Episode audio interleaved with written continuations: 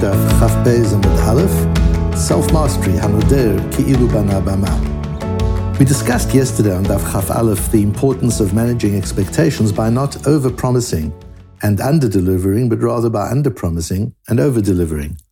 And today we realize that that applies not only in your relationship with other people, where we have to be careful not to overpromise, but even in relationship to ourselves, that we shouldn't uh, or should be very cautious about making promises to ourselves that require us to deliver in ways we're not really up to or, or don't really plan to. And we see that idea expressed in the Pasuk in Kitetze, V'chitech dal dor lo If you don't make an neder, if you don't overpromise, and we're talking about to yourself, we're not even talking about ben adam lechaviro, we're talking about to yourself or ben adam lemakom, between you and Hashem.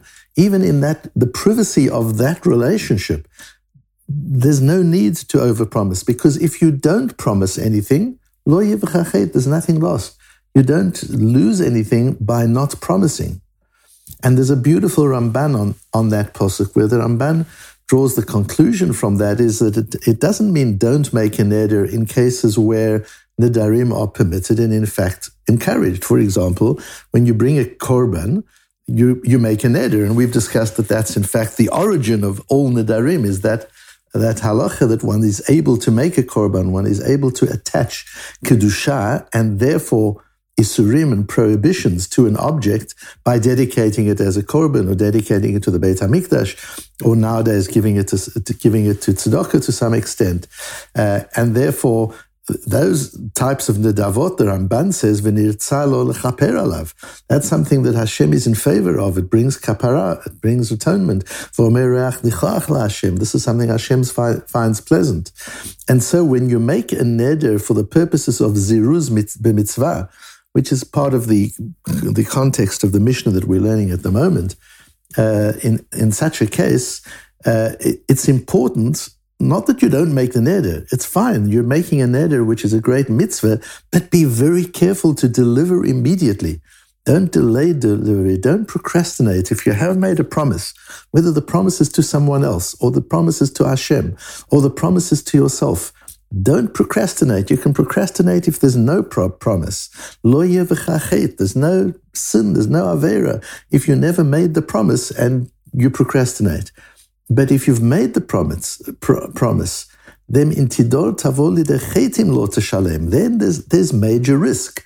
Because if you procrastinate and possibly come to a situation where you don't even fulfill your promise, there, there's the possibility of hate, there's a possibility of, of sin, or or you're just too late in executing on your promise.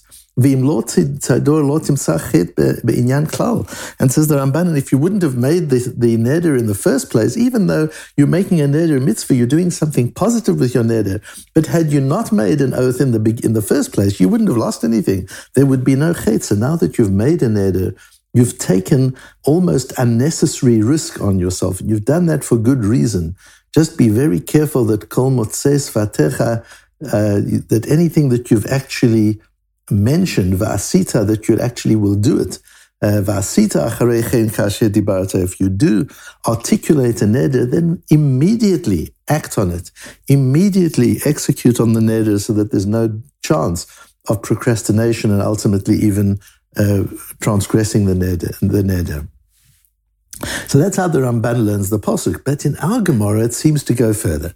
The piece of Gemara that we're dealing with seems to say even making the neder is, is not such a good thing. Try and avoid making nedarim altogether. And we have the, the famous statement of Rabbi Natan, Hanoder ki ilu bana bama v'hamekaimo ki ilu makriv alav korbana a bama is a, an altar outside of the Beit Hamikdash. There was a period in our, in our, history before the Beit Hamikdash was built where they were allowed to be bamot. There were allowed to be altars built outside of the Beit Hamikdash. Once the Beit Hamikdash was built, we, we weren't allowed to build bamot anywhere else. And Rabbi Nosson says that if you make a neder, it's as if you've built a bama, you've built an altar outside of the Beit HaMikdash. And if you fulfill your neder, rather than trying to go to a Talmid Chacham in order to get the neder cancelled, uh, to get the neder undone, if you don't do that, but instead of doing that, uh, you actually fulfill the neder, Then says Rabbi Natan, Ki'ilu makriv alav korban. That's even worse. That's as if you're actually bringing a sacrifice on this bama which you've built outside of the Beis Hamikdash. And the Gemara uh, says we don't. Uh, has there's a discussion between Abaye and Rav as to whether we use that as a way of helping a person out of their neder. So if somebody's made an error and comes to a chacham, is the chacham allowed to say to you, are you aware of what Rabbi Nosson said? How serious a neder is. And if you were aware of what Rabbi Nosson said, would you have made the oath? And if the person says, no, had I been aware of what Rabbi Nosson said, I would not have made the oath, then we're able to unlock the oath for them, uh, so to say. But the uh, the uh, conclusion of the Gemara is that uh, lo patchina lo bereshiva lo sefer. We don't use this law of Rabbi Nassan in order to check a person's potential regret about having made the neder in the first place. But getting back to the essence of what Rabbi Nassan says, um, Omer Rabbi Yavo Mikro, what is the posuk? Where do we get it from? That not only is it as if he's built, brought a sacrifice on an external altar. But even Nikra Rasha, he's called wicked. And that's learned from that same posuk that we started off with. If you don't make a neder, then you won't have a, a, there won't be a sin, implying that if you do make a neder, even if you fulfill your neder, that is sinful. And why is it called a rasha? The Gemara learns Gezera Shava from the, from, from the word of, of Techdal, and so it continues.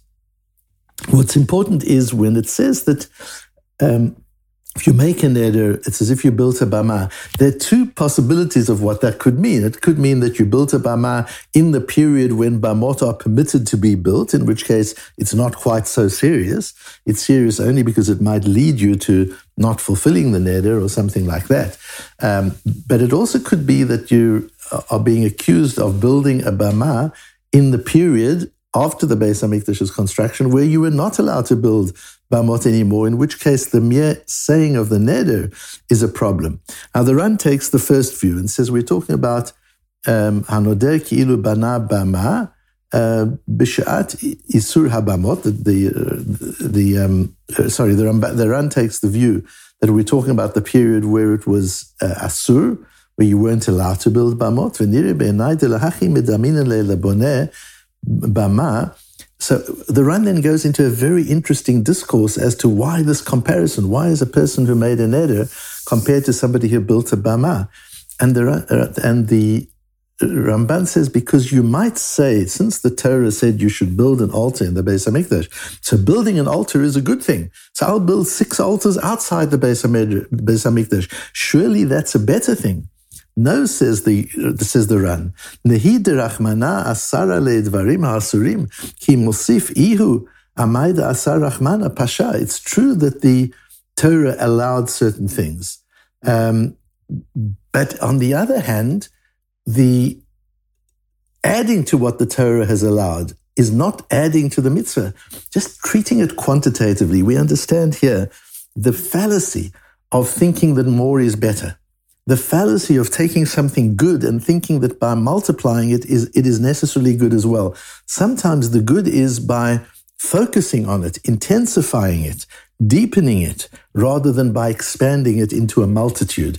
And we do that so often. Sometimes we'll think that uh, it's important to finish uh, five pages of Gemara instead of maybe to understand one idea of Gemara really deeply and to go into it to do one mitzvah after the other, just to do lots and lots of mitzvahs, rather than to be careful that the mitzvahs that we do do are done mindfully, they're done carefully. So many things we do, uh, and we just check them off as actions that have to be done. And if it's just a transaction that has to be done, then the more the better. The more transactions we do, the better. But mitzvahs are not transactions. And interpersonal relationships are not transactions. And limud Torah, the study of Torah, is not a transaction. These are all developmental activities that require time, uh, that require quality. And, and to merely carry on building Bamot because Hashem said, build an altar for me in the Beis HaMikdash. No, and so the, the same applies to a neder, says the Ran. You might think the Torah forbade certain things, and therefore for me to forbid many other things is a good thing. Because at the end of the day, uh, one develops strength of character from by resisting one's instinct. And so, if I prohibit a whole lot of things that instinctually I'm attracted to, even though they're permitted by the Torah, maybe I'm becoming a much greater person, just as a Nazir does. So let me forbid bread, let me forbid water, let me forbid uh, wine, let me forbid uh, going on a, on a hike in the countryside, let me forbid things in, on myself. And then, therefore, by having to resist something to which I'm normally and naturally attracted, surely that will make me great. And that's the possible motivation of making a neder. No, explains the Ran. That's like building a bama. That's like extending what the Torah wants quantitatively instead of qualitatively. And in fact, says the Ran, the idea of comparing it to bringing a korban, if one actually, on the Bama, if one actually fulfills the neder, says the Ran, because the whole idea of Nedorim originates with korbanot. So Rabbi Nata, so Rabbi um, Rabbi Natan's comparison of the neder to a korban is very appropriate, says the says the Ran. And so we see that um, the, the, this idea of building a, a of making a neder is something which one might think is positive, but we're told no, it's not positive. So we're going further than the Ramban. The Ramban learns the posuk of V'chitechtal, meaning be careful to deliver on what you've promised. And the Ran says don't even promise. Because if, if you're promising a matter of, of Isur, if your promise is one of forbidding something upon yourself, which the Torah allows, that in itself is, uh, is considered negative. And the, um, the base the Beis Yosef. It's quite interesting. On the on the Tur in Siman Reish Gimel, uh, talks about the fact that um, how, how bad the, it is to, to make these isurim, that one shouldn't make these isurim at all. Um, and he says that that he, he brings the Rashi, and of course we know Rashi on the Darim is not really Rashi, but he he brings the Rashi who says um, that when it says that if you make a, a neder, it's as if you've built a bama, you've built an altar outside of the Beis Hamikdash. It's not just that you've built an altar outside; it's lavoda zora. It's as if you've built a, a bama, you've built a, a an altar for the purposes of idolatry, so that Rashi learns this is much more serious than the Ramban learns in the Chumash and that the Ran learns on our Gemara and says this is even like an act of Avodah Zorah. And the Beis Yosef says that the Yerushalmi seems to support that view of, of the of uh, of Rashi. And it's interesting that the, he brings the idea that Kol HaShomer Liyitzro Ki'ilu Oved Avodah Zorah. If one gives into one's instinct, it's as if one is serving idolatry. Um, and and therefore the, the, the whole idea of prohibiting things is the person might think I'm doing something wonderful because to give into my yetzer is like idolatry. So if I with restrain myself, then it isn't idolatry. No, but forbidding something which is permitted, the uh, Yerushalmi and Rashi holds is in fact like a form of avodah zora. And what is the avodah zora? What what idolatry are you serving? You're serving your own ego. You're doing it for your own self of pride, sense of pride if you want to really resist your instinct, if you want to master your instinct, you don't have to create new situations to do so. There are enough areas that the Torah requires of us to do so. This whole piece of Gemara then moves on to talking about the mastery of anger, how negative anger is. So to be able to master one's anger, that's a positive thing. So if you want to resist your instinct when instinctually you get angry, to be able to calm down and take a breath and find a different way to approach the issue instead of expressing the instinctual anger. That's self mastery. That's koveshit yitzro. To take some time that instinctually you would want to waste or instinctually you would want to de- dedicate to something frivolous and to use that time for thought, for, for learning, uh, for an important conversation. That's mastery. And that's the kind of mastery that, it, that is mutar. Uh, to, to decide to give some money to tzedakah, which one would instinctually want to spend on oneself or one's own family, and to be able to give that to a cause or to another person. That's mastery. There are enough opportunities to master our instincts within the framework of Torah where we're serving Hashem and we're actually transcending our instinct. instinct. We're going beyond the instinct. We're not subjugating the instinct. We're not denying the instinct. When we use Nedarim, we're denying instinct. And that's why the Vilna Gaon, for example, was against people undertaking unnecessary fasts, voluntary fasts. If you want to master your instinct, do it in an area that is allowed. Take time and dedicate it to, to Torah. Take money and dedicate it to, to tzedakah. So, yes, we do have to master our instincts, and doing so makes us very great. But the area to master our instincts is not an area of Nedarim. And if we do use Nedarim, says the Smag, and the Beis Yosef brings the Sefer Mitzvot Gedolot, do it in an area which is also positive, where you make an undertaking to do something positive. You make an undertaking to, to give tzedakah, in such a situation, that's a mitzvah, and fulfilling the uh, the neder is, a, is also an, an important mitzvah. So do it in those kind of areas so that you're transcending your ego, you're transcending your instinct, you're not subjugating it, but you're mastering it in the true sense of dedicating it to higher purpose and to the service of Hashem.